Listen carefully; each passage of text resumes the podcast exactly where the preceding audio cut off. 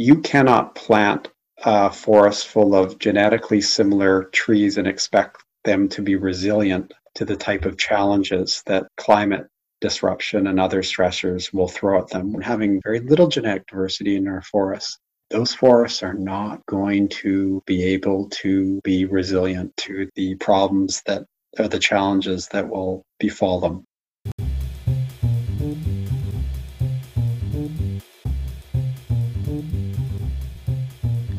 Welcome to Pacific Rim College Radio, a podcast sharing stories and wisdom from experts in the field of holistic wellness and sustainable living.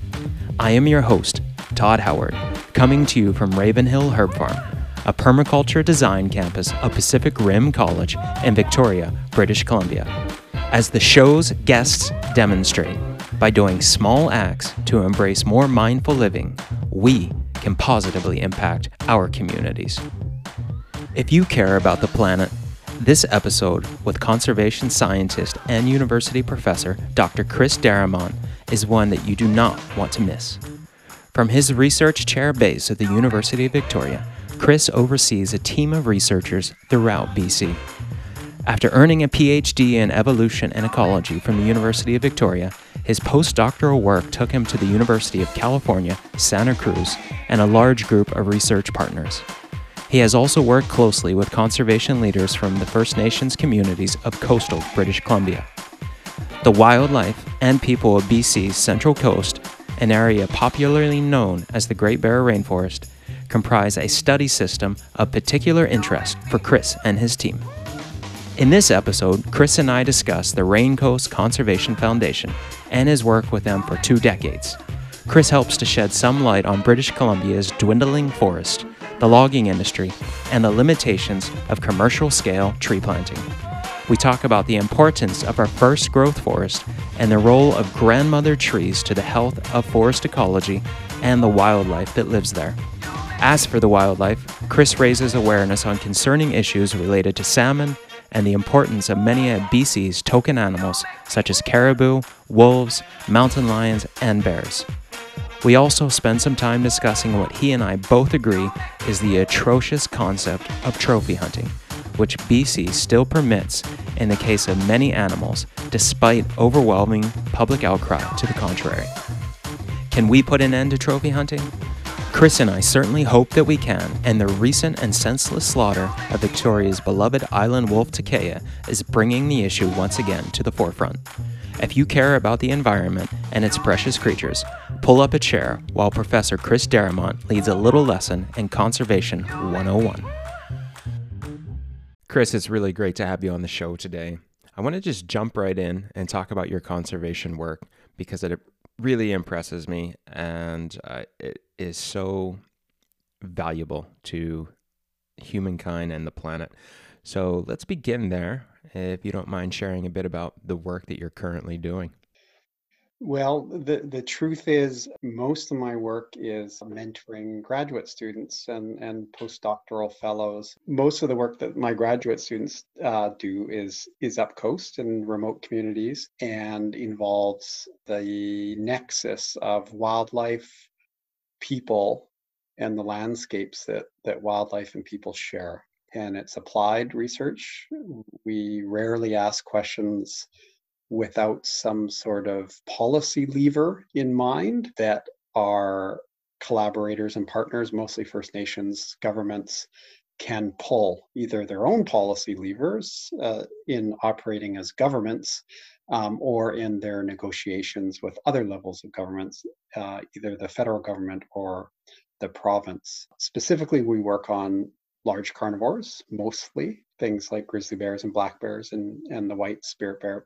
Also wolves, but also and increasingly on fishes, mostly salmon, uh, but others, and now increasingly into other natural resources in the environment with which um, people of this coast have relationships with. And what I'm getting to here is, is with important uh, plants, including trees uh, that First Nations people value. Um, above and beyond the value that, that timber industries put on those trees. So, so we work on a bunch of things. We're somewhat jack of all trades in that we, as opposed to many other academic groups, don't focus on one set of animals or one research technique. We try to uh, respond to the interests of our First Nations, generally partners, and study systems that lend themselves well to uh, the type of change that these First Nations governments want to see in their territories. And we bring to bear some of the tools that help us best address these applied research questions. Well, from where I sit, it sounds like the work that you do is incredibly important. All of it sounds uh, to be of a, an utmost priority, especially in today's cultures. Where do you do this work? Is this through the University of Victoria? Yeah, well, uh, in part, yeah. So I, I wear two hats. Uh, uh, my my longest term hat, in fact, has been with the Raincoast Conservation Foundation. And your listeners can find them at raincoast dot org. And in fact, one of the uh, the offices of Raincoast is on the uh, Salish Peninsula. We have other offices up uh, in Haíữ zaqv territory, uh, in in the village of Bella Bella, a, a float home up there. And we have a very mobile um, research station too, in the form of a seventy foot uh, steel research vessel. Uh, her name is Achiever, that, that does marine work um, from the Salish Sea up to the border with Southeast Alaska. Uh, so I've been with Raincoast as, as a volunteer primarily since my mid twenties, about twenty years ago. Uh, and about eight years ago, after finishing my graduate work and then spending a few years down in California as a postdoctoral researcher, I was afforded the, the privilege to have a professorship at the University of Victoria.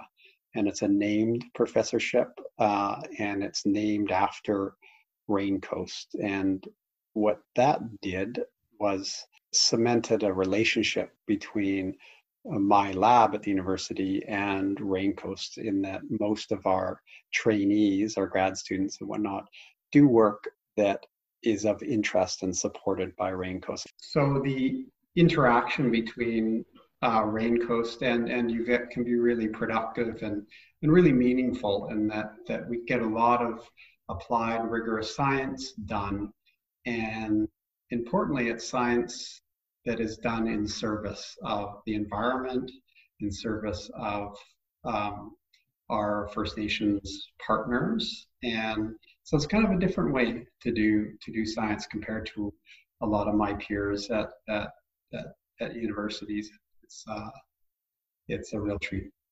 What does Raincoast do? What's their the work for the Raincoast Conservation Foundation?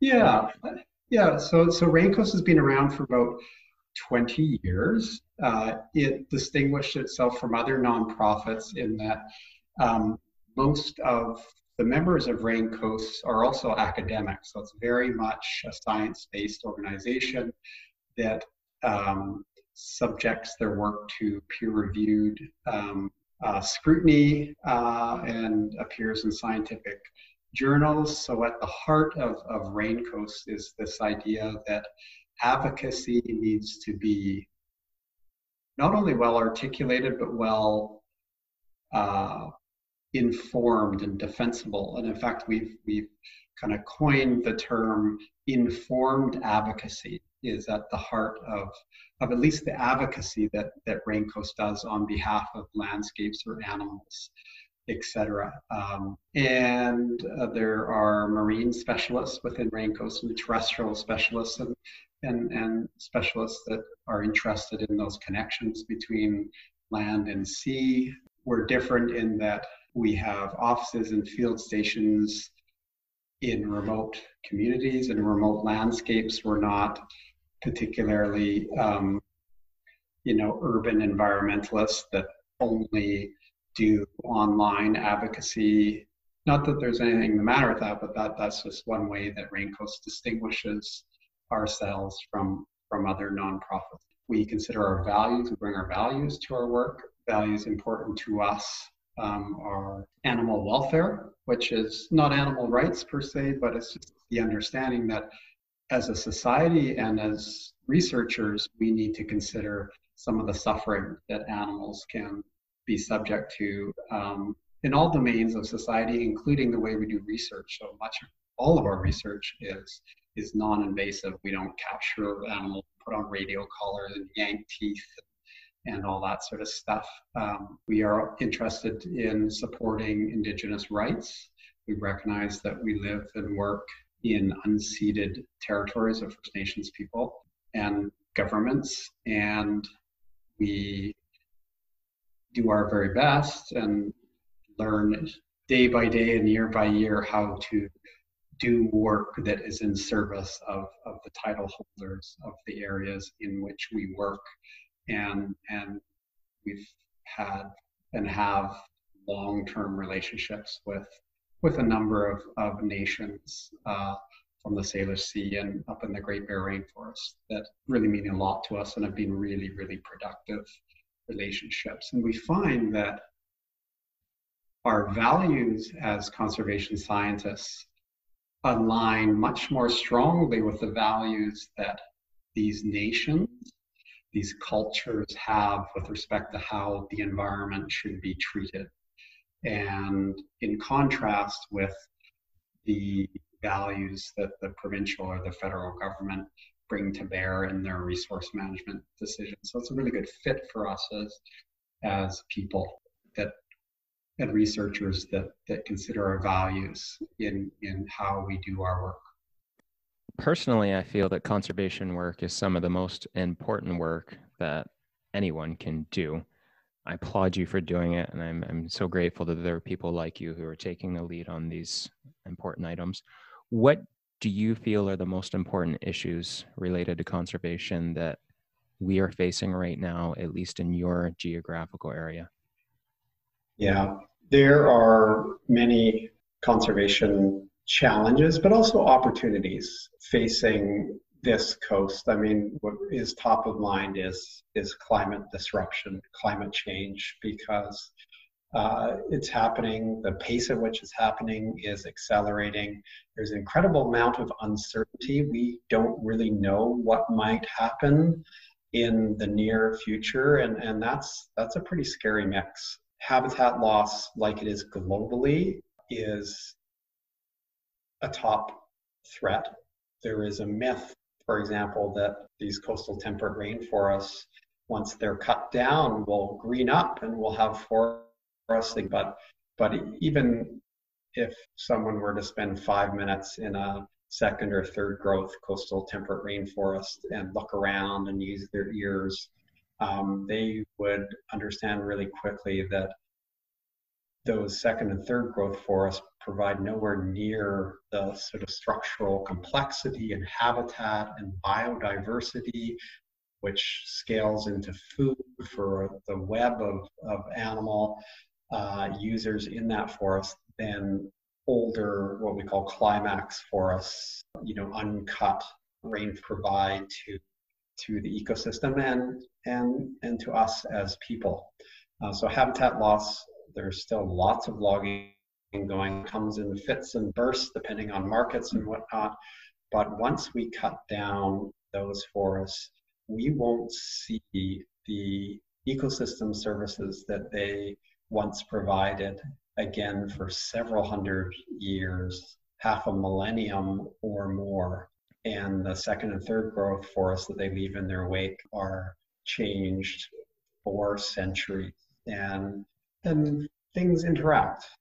Uh, when we have habitat destruction and climate change operating concurrently on ecosystems, some um, additional problems can arise with failures, for example, of um, important herbs or shrubs to grow in a forest that's cut down or is is affected around its edges from clear cuts, and is additionally hit with changes in temperature or moisture regime. So there's all these interact, interacting effects that are that are kind of scary.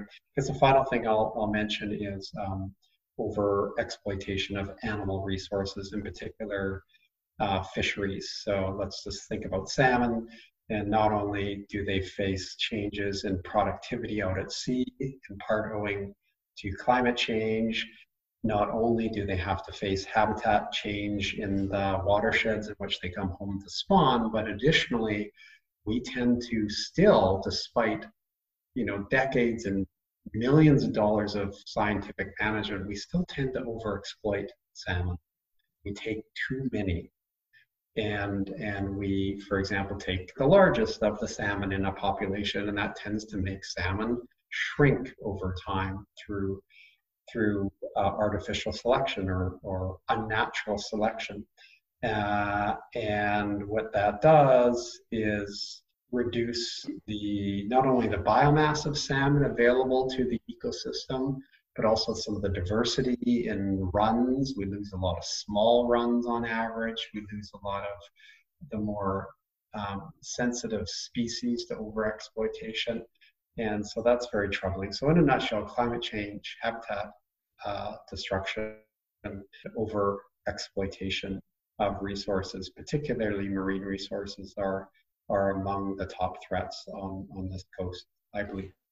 No, I want to go extensively into the wildlife, but before we do, for listeners who aren't familiar with the forests of Vancouver Island, can you paint a picture of what the first growth forests, what few that we have remaining, are like here, and how little we actually still have left of what was originally here? Uh, the, the coastal temperate rainforests, I mean, these are incredible ecosystems. They once covered uh, from northern Mexico, southern California, along the coastal strip that uh, contained enough moisture, mostly in fog down south uh, in California, all the way up into sort of south uh, east Alaska. Uh, what was the strip, and the largest strip of its kind of temperate rainforest um, ecosystems that themselves only contributed a very very proportion of total land cover. We have other temperate rainforests in, in, in New Zealand and in South America and other regions, but we had once the largest um, chunk of, of this ancient temperate rainforest. Much of it is gone in the continental United States, the south coast of B C, especially Vancouver Island, it's gone. Mostly, most watersheds have been logged out, especially the low-lying, easy-to-get-to areas. Then we have a, a chunk that's much um, less impacted on the central and north coast of British Columbia. Once we get up into Southeast Alaska again, the destruction has been has been pronounced. Uh, the Tongass National Forest is is one of the uh, Well, it is the largest by volume um, uh, timber extraction places in the world, or among the largest. And so lots of roads and clear cut in South Alaska. Uh, if we are to enter, though, some of the remaining ancient temperate rainforest watersheds, what we see is this credible forest that is um, full of what we call structural complexity. There are all sorts of layers and three dimensions of, you know, a diverse herb layer of, of, of annual and perennial plants. We have abundant productive shrub layer that, that not only feeds birds, but feeds us. I'm thinking of the, the blueberries and huckleberries, uh, salmon berries, and more. And then we have uh, the tree that uh, is comprised of, uh, you know, a handful of very important species like western red cedar and and um, hemlock. Uh, at and this is very important at all uh, age and size classes and states of decay. So we have a bunch of baby trees, middle-aged trees, and these giant gorse grandfather mother trees. Uh, and many of them are subject to disease as they get older and older, which we tend to think of as a bad thing because it's a disease, but it's an incredibly important thing in terms of forest ecology, in that no tree can live forever, and they start to fall down and get disturbed by wind. And what that does is open up gaps in the forest canopy where light can come in. So the difference between, the striking difference between uh, a younger second or third growth forest and an old growth forest is that when you're in, you know, these tree farms, there is a closed canopy. It's dark. It's a great way to grow trees of uniform age, but uh, and then cut them before disease gets them. But what that does is starve the other layers, the potential herbs and shrubs that could be growing underneath, of light. So it's a very quiet forest, very unproductive herb and shrub layer, quiet because there's very few birds, in stark contrast to these older forests where there's path of light everywhere and a whole, whole bunch of layers of different herbs and shrubs and trees of various ages. And if you compare, for example, the the productivity in terms of berry production um, in the younger forest versus the um, old growth forest, and it's just orders of magnitude more. Um, and every time we go into a system like that and we road it and we cut it, what we're doing is we're kissing goodbye to um, that incredible biodiversity and productivity that that not only benefits uh, wildlife, but but of course benefits us as people that depend on clean water that is produced and and uh, regulated in those watersheds. It it it takes away opportunities Uh, to view or to eat wildlife that, that make a living in those watersheds, the berries, the regulation of climate, et cetera. So those watersheds that we still do have left, we should hold on tight. And that's what I'm seeing generally on the central north coast, where the indigenous nations of the area are wrestling back their authority to manage those watersheds and their fisheries again, because they had managed these resources for thousands of years, and they've only been interrupted in doing so in the last couple hundred years or so by by colonial governments. So it's really important and meaningful to me to be able to work with governments like this that want to do the right thing and want to want to change the the they want to chart their own future in this landscape, and they understand and they know, of course, that their future is coupled to the health of their terrestrial and marine uh, landscapes. As you've indicated, there's so much more complexity and depth to these forests than what may just meet the eye. But yeah. Just for the sake of uh, the audience, can you tell us the scale of some of these first growth cedars and fir trees that, that we have here and that we are losing? Um, well, well, first a little bit about the scale of, of the trees themselves. Some of these cedars are over a thousand years old, and while the firs can be many hundreds of years old. I mean, they're they're the size of, you know, a school bus, you know, standing on its on its trunk or something, and several times higher. So the scale, the the trees themselves are enormous. The, the scale and pace at which we can um, convert these, you know, once in a lifetime, end stage, ancient temperate rainforest into these tree farms is staggering. It doesn't take a lot of guys uh, and their equipment, highly mechanized equipment, to convert a watershed and, and a large watershed in, into ways of clear cuts and and forest roads. Uh, you know, I'm talking the matter of months to a handful of years to radically convert a watershed. And many forest operations can have several of these watersheds being uh, destroyed and disturbed at the same time. So it's no doubt that on Vancouver Island, um, for example, we once had about one hundred and change, you know, one hundred ten or so Uh, temperate rainforest watersheds, large-scale watersheds, and there's just a handful, you know, under five, that are not eroded and subject to clear-cut logging. I mean, that's incredible, and that only took... Tragic. Uh, it is tragic, and that only took, you know, really since when logging really got going with uh, mechanical assistance, you know, the, the middle of the twentieth century to now, that much change has occurred. It's just absolutely staggering. And it's my understanding that, of course, in the logging industry, there's only certain trees that are of value to them, and yet right. they clear cut everything. Uh, I, right. I I know a lot of ancient yew trees, or Pacific yew trees, are being destroyed, and they're worthless in the logging industry. And yeah. so they're burying them in the ground or just leaving them there to rot.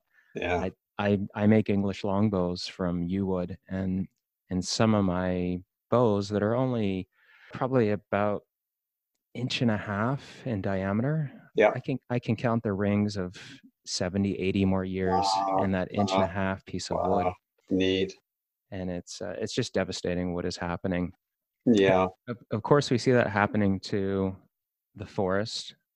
What impact is that having then on the wildlife? I mean, it depends on on on the species. Uh, a few may thrive initially in, in clear cuts in what we call the early sural stage, where there's lots of light and there's lots of shrub and seedling production. You will see animals like deer and black bear uh, foraging in these clear cuts. It's not well understood whether we see them a little more in there because we're better able to see them in clear cuts compared to the forest. Um, but what one really needs to do is understand that and calculate what is the deer food or the black bear food going to be like over the long run. They may get a big boost for a few years while those clear cuts are greening up. Uh, after the canopy starts closing in about, you know, fifteen to thirty years, there's not much left in there, and there won't be for decades and decades and decades until some of the canopy is is um, opened up through wind throw, or more likely it's logged on another rotation.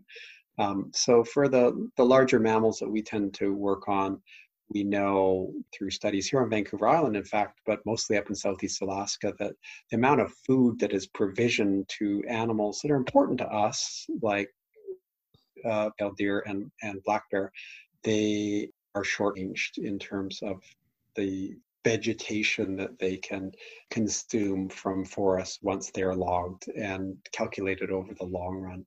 Um, logging is also very hard on, on salmon and salmon habitat, and a lot of the declines that we've seen in, in salmon population can be, be traced to the spawning habitat being uh, just impacted, or in some cases completely removed because of changes to water flow, siltation, and that the, the important criteria, the conditions that salmon need to spawn successfully, um, can be abruptly changed when a watershed is, is lost. So there, there's a few examples in, in some of the, you know, classic West Coast animals that people tend to value a lot, uh, black-tailed deer, black bears, and, and salmon. Um, there is some pretty easy examples to illustrate what impacts they face with with clear-cut logging. Right.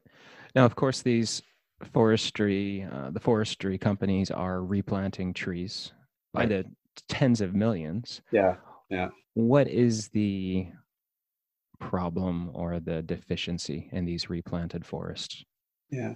Uh, the, the replanted forests tend to, not tend to, always lack the, the diversity in terms of species diversity in those forests, and, and what we refer to as structural diversity or structural complexity. So they're, they're growing crops of trees, and the trees can grow remarkably quickly in this environment and year-round pretty much in this environment.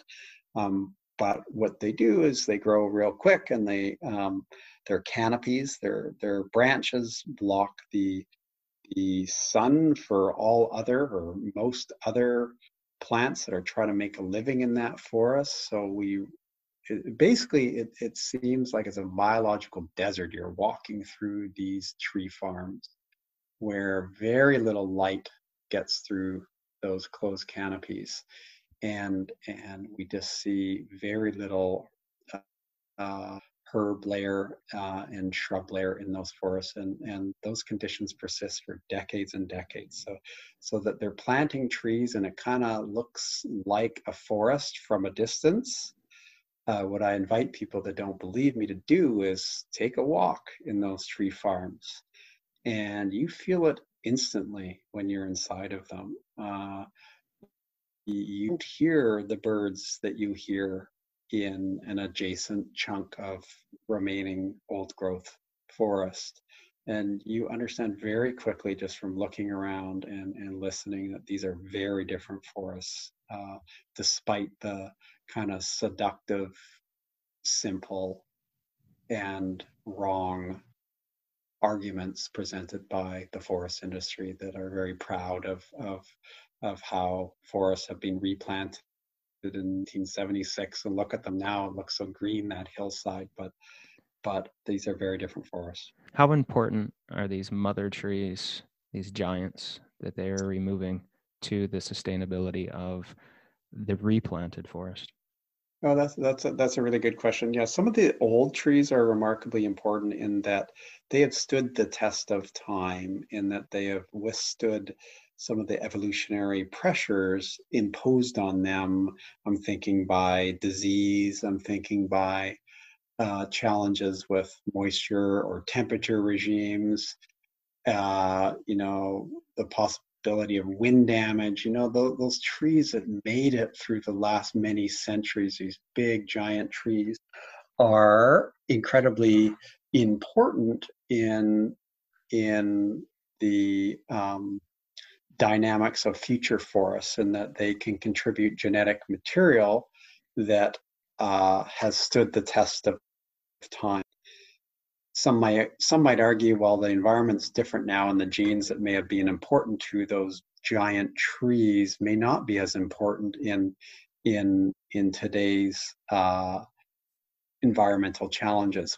However, what those old trees tend to have among them collectively is a bunch of genetic diversity, and that differs a lot from uh, trees that are start their life in labs, essentially, uh, that are grown into little seedlings from very reduced, comparatively reduced set of of parents. Of so the genetic diversity that we are planting in our forest, despite the best efforts of forest geneticists, are nowhere near capable of offering forests the sort of genetic diversity that nature does by itself and has done so for thousands of years on this coast. And what that does is set up our future forests, our current and future forests, to be less resilient to climate change and other stressors.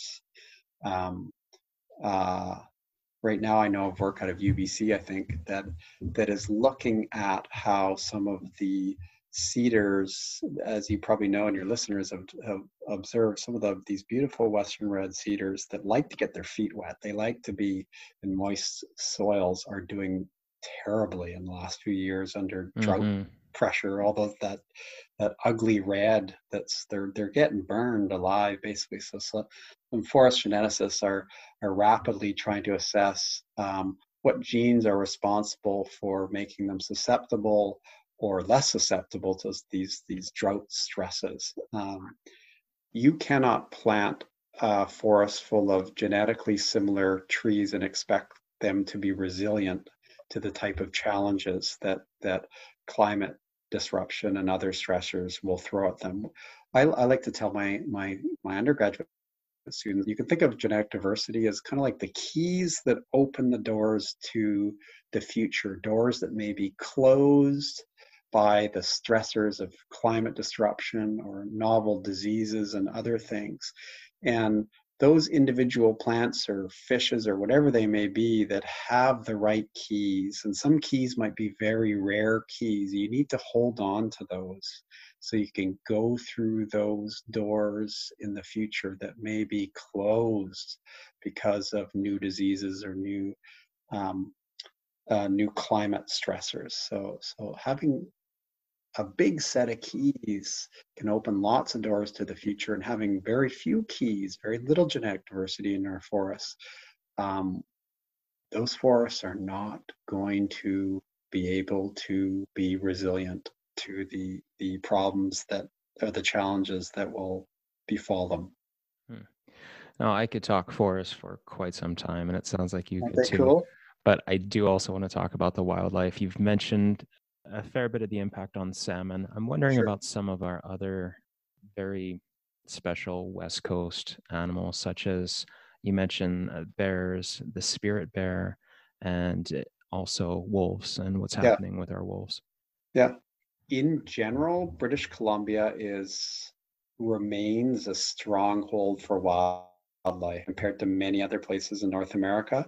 A, we're blessed to have a lot of species of wildlife. Uh, B C is the most biodiverse region in North America when it comes to wildlife. We're incredibly lucky, and that is owing in part to the incredible habitat complexity. We got interior plateaus, we got mountain ranges, we got coastal habitat, we have, you know, uh, temperate uh, habitat, dry interior habitat. Uh, we got some desert, for God's sakes. Uh, we got, you know, northern latitude, southern latitude. We've got it all, and And additionally, uh, the settlers that came in now in the seventeen, eighteen hundreds uh, didn't do the kind of widespread um, persecution, or at least its effects, its spatial effects weren't as pronounced as they were, say, in the continental United States or our prairie provinces, where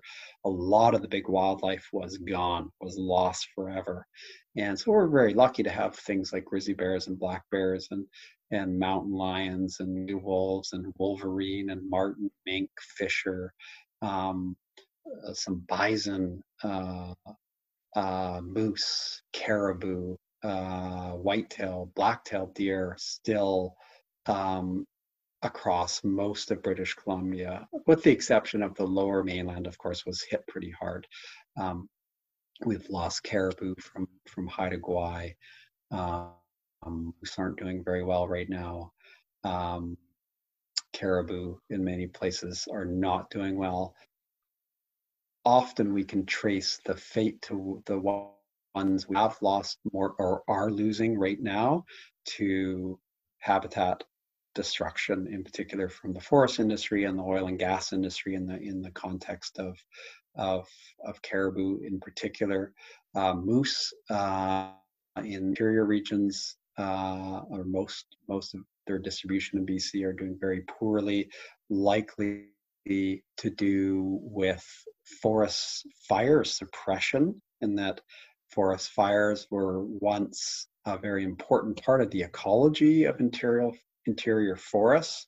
That's how they renew themselves. That's how they were so productive. But with after decades and decades of, of forest fire suppression, this has had a, a really big impact on the type of uh, and quality of browse um, uh, that that moose need. Moose additionally have been hit by um, climate change, Uh, in that they don't do particularly well in warm winters when they are um, subject to infestation by ticks. Uh, ticks don't do well when it's cold, and when it's not cold in winter anymore, ticks can do a number on, on populations. Um, so by and large, even though we're blessed still to have lots of wildlife in B C, kind of historically, and even in modern times, there are a number of, of really important populations that we are watching um, blink out in real in real time. I'm thinking mountain caribou especially. Can you talk a little bit about the impact of trophy hunting on some of these great animals? Sure. sure. One thing that, that men unfortunately like to do, it's It's only a small subset of hunters. I myself am, am a hunter, and uh, that's that's what my family and I eat is is deer and, and moose and salmon, uh, primarily some halibut. Uh, and hunting, I recognize to be a really important part of how humans interact with the landscape. You know, the indigenous peoples. That's that's part of who they are and how they interact with with. Um, their oceans and their forests is, is by finding food of, in them. And for eight or so percent of, of British Columbians, um, recreational hunting is really important activity, economically important, uh, socially very important, et cetera.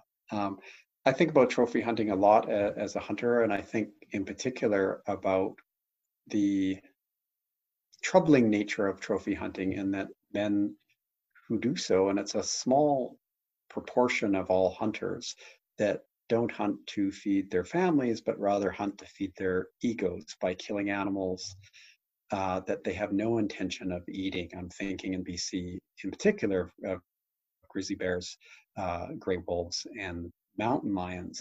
And it's troubling to me because um, when an animal that has the same sort of physiology that you and I do and can feel pain and can suffer like you and I, we need to evaluate what are the benefits to the hunters, given that these animals are paying the ultimate cost, the ultimate price um, uh, to be subject to this activity. And, and to me, that sort of calculus does, does not add up, that some man can, can uh, cause suffering and death uh, for what? Not, not to bring life and sustenance to, to him and his family, um, but instead to emerge with a trophy to show off to to his his buddies. And to me, that's deeply troubling.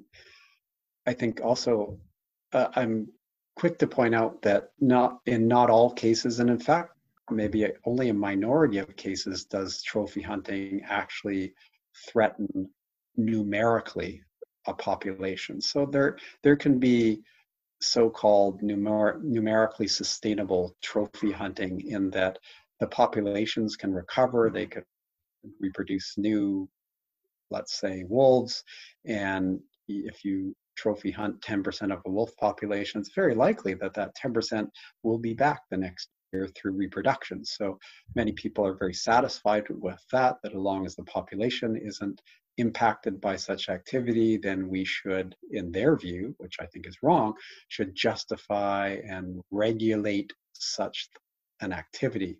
For me, I think that's very wrong ethically, that we shouldn't be killing things if we have no intention of eating them. And that sort of behavior that kills animals not for not to meet basic needs, but to meet shallow needs such as attention, in terms of the trophies that these animals provide. That's a sort of behavior that in other domains, we as a society has have have quite reasonably agreed that should be outlawed. There's lots of social norms and that have been codified into laws that that tell us we really should not act violently towards one another and towards animals. That sort of gratuitous violence has been outlawed in so many other domains, and it's just puzzling to me that we still have a provincial government that normalizes and regulates this sort of activity that's so grossly misaligned with, with societal values, that, that most people, and abundant poll data suggests this to be the case, um, are strongly opposed to such hunting. They, in general, support hunting for food, but for hunting for trophy, um, it's it's largely, I mean, more than eighty, ninety percent of British Columbian, including including hunters, are opposed to that sort of behavior. Now, of course, many of our listeners will know that our local beloved wolf, Takaya, yeah, was, was recently killed by a trophy hunter. According to numbers from Raincoast, uh, over twelve hundred B C wolves are killed annually for yeah. recreation. Yeah.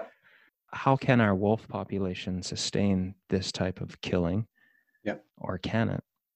Yeah. Um, you know, in many cases, and, and some conservation colleagues may, may raise their eyebrows, There, there's good evidence that they actually can numerically sustain that sort of high levels of exploitation, in that wolves in particular they're a really good breeder. So if they get knocked back a little bit, or even a lot, they can have a lot of babies. They have babies every year, and those babies, those pups are more likely to survive. So you remove even thirty, forty, sometimes fifty percent of a population, and you can have the same number of wolves the next year because of a high pup uh, reproduction and survival. And for some people, and I think they're wrong, that's okay. They, they reason that, well, we can hunt these wolves because this doesn't threaten their population. But in my view, that's a very narrow um, view of how wildlife ought to be managed, or more generally how we ought to interact with, with wildlife. And there's a number of other ecological and evolutionary implications of exploiting wolves or any wildlife at at high rates. One obvious one is when we kill at high rates, we tend to reduce the average age of of animals in the population. If if in any given year the probability of dying through uh, a bullet wound is high, then wolves in this case tend to not live very long. So we have a bunch of juvenile wolves running through the ecosystem, and juveniles, like in our species, teenagers, if you will, tend to behave very, very differently, get in more human-wildlife conflict as one example, kill different prey, kill at different rates, et cetera, and all sorts of cascading ecological um, implications can arise with heavy exploitation. Also with heavy exploitation, you can remove rare genetic um, variants within the population, uh, just similar to the our discussions about um, forests needing variation. So too do wildlife populations. And when you remove high proportion of individuals each year, you remove genetic variation. Mm-hmm. Um, so there, there are some a number of scientific reasons why we should not be narrowly focused on simple rule that if if wolf or grizzly bear populations can withstand this sort of killing and exploitation, then we should just go ahead and allow it. So there's some ecological and evolutionary reasons why we should be concerned as scientists. But for me, Todd, the most important thing we need to consider is, is the ethics of killing an, an animal, not for food, but for trophy. Uh, mm-hmm. This, you know, whereas the scientific problems with killing wolves and other large carnivores can be disputed and sometimes compellingly, there is no argument, in my view, and, and I mean, this is shared by most British Columbians, that can counter the reality that killing animals for sport and trophy is unethical.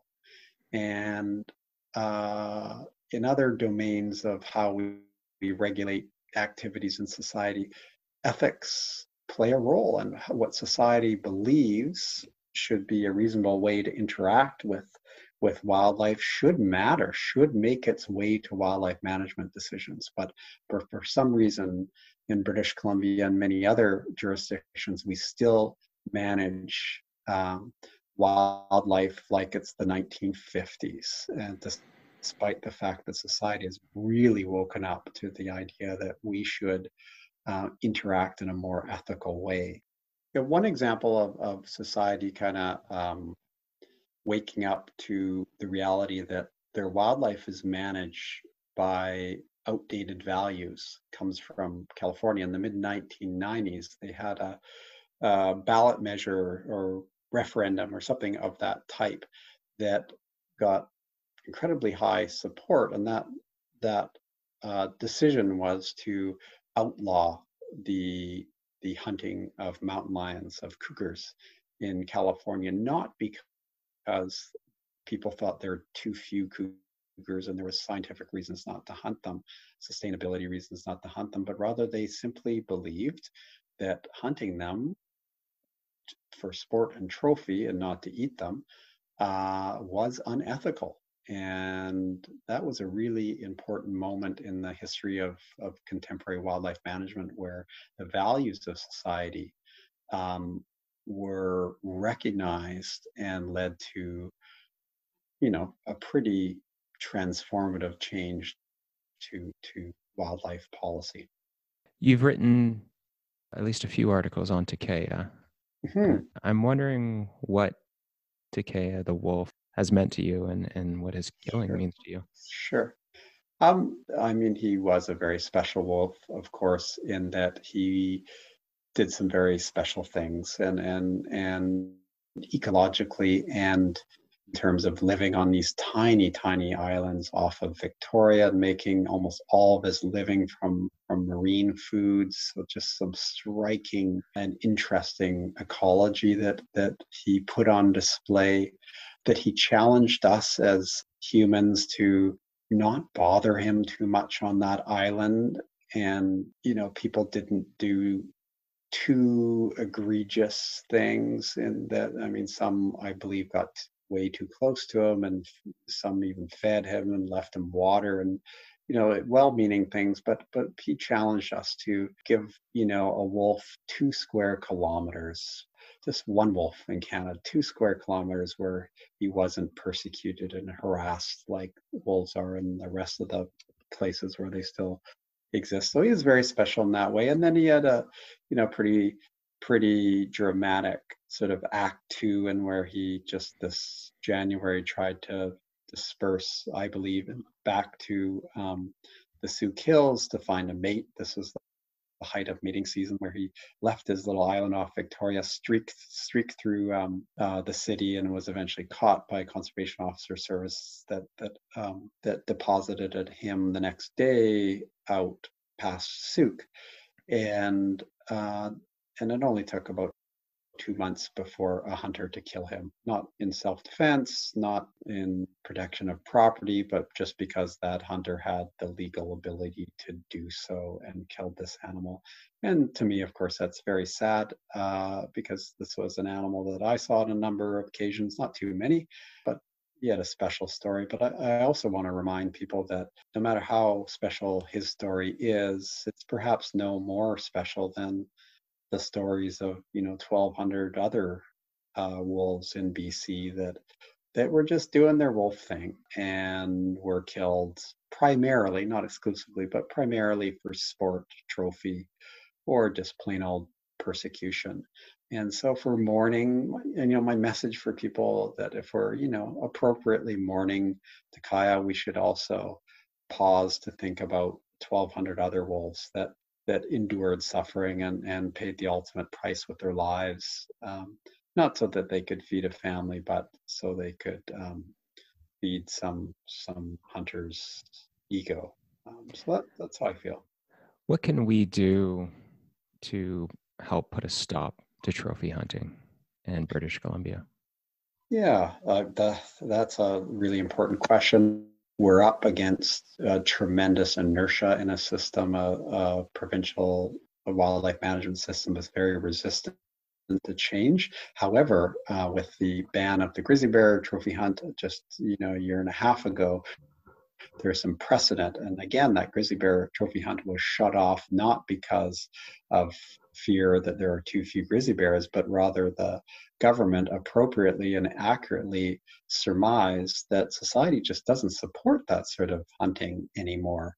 And that sort of rationale uh, and reasoning is is entirely transferable uh, to wolves. Uh, uh, it, With the exception of maybe some small areas in B C, there is no numerical threat uh, of hunting to wolf populations, but it's a behavior, it's an activity that's so grossly misaligned with societal values that that it too should be banned. Um, so the the way to get there, uh, if um, recent history is informative, is for people led by some influential conservation organizations. Raincoast, uh, uh, I believe the, the most influential among them, um, need to apply persistent, compelling, uh, well-articulated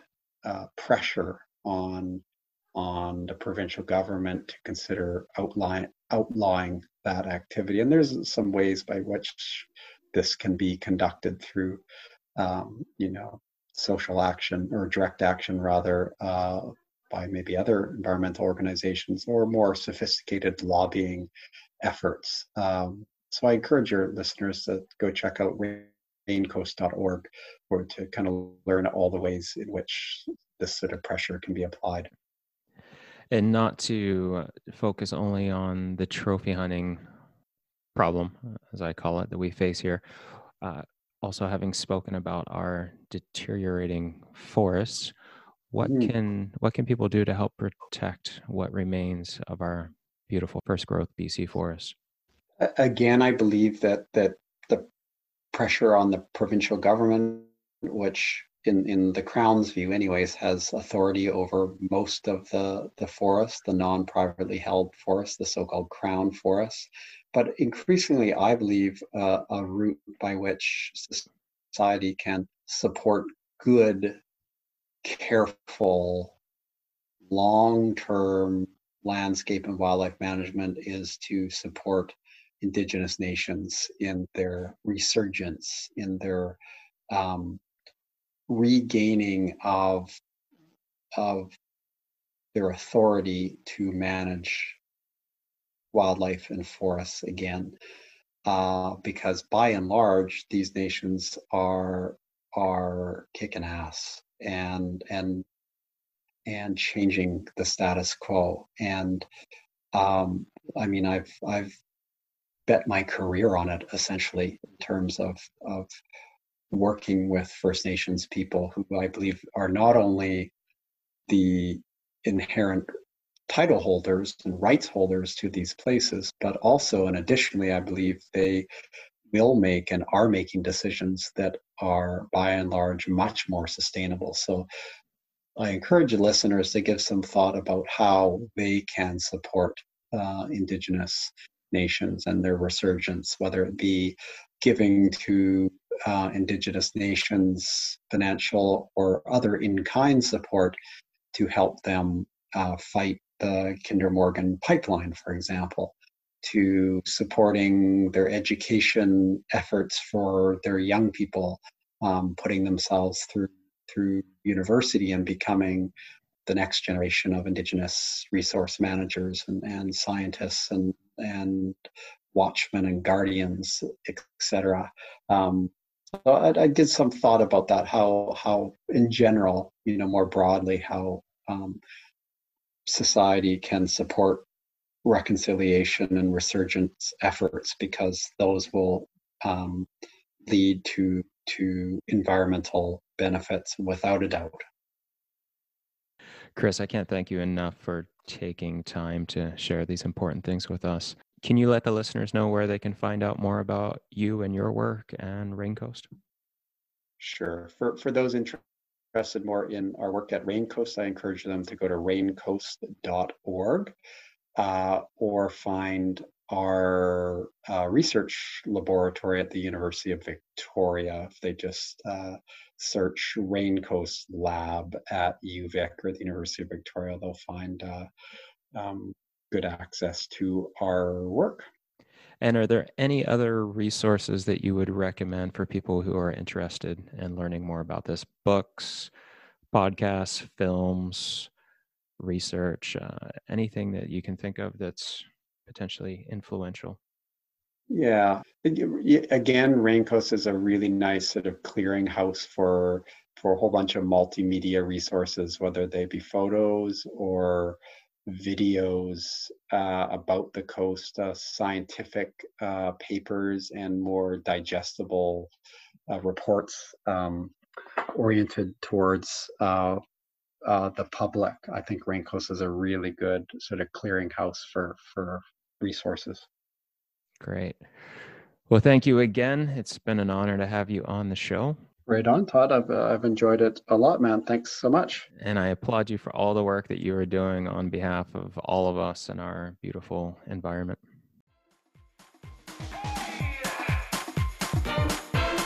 I hope you have been inspired by Doctor Chris Darimont to make positive contributions to your environment.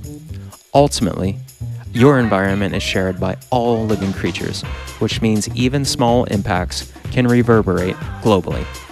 One simple thing you can do in B C is to sign your name to Raincoast email campaign to end trophy hunting of wolves. You can also donate to their work if it calls to you. For education opportunities, connect with Chris and his lab. Also, check out the School of Permaculture Design at Pacific Rim College. In the fall of two thousand twenty, we are launching three new permaculture certificate programs to complement our comprehensive Diploma of Permaculture Design and Resilient Ecosystems. Go to pacific rim college dot com for more. For online learning and becoming more self-reliant and shifting your footprint to one of land stewardship, check out our two incredible online herbal programs at pacific rim college dot online. If you enjoyed this podcast, share it with your friends and family, and give it a five-star rating on whatever podcast app you are using. Thanks for tuning in. Until next time, tread lightly and protect loudly.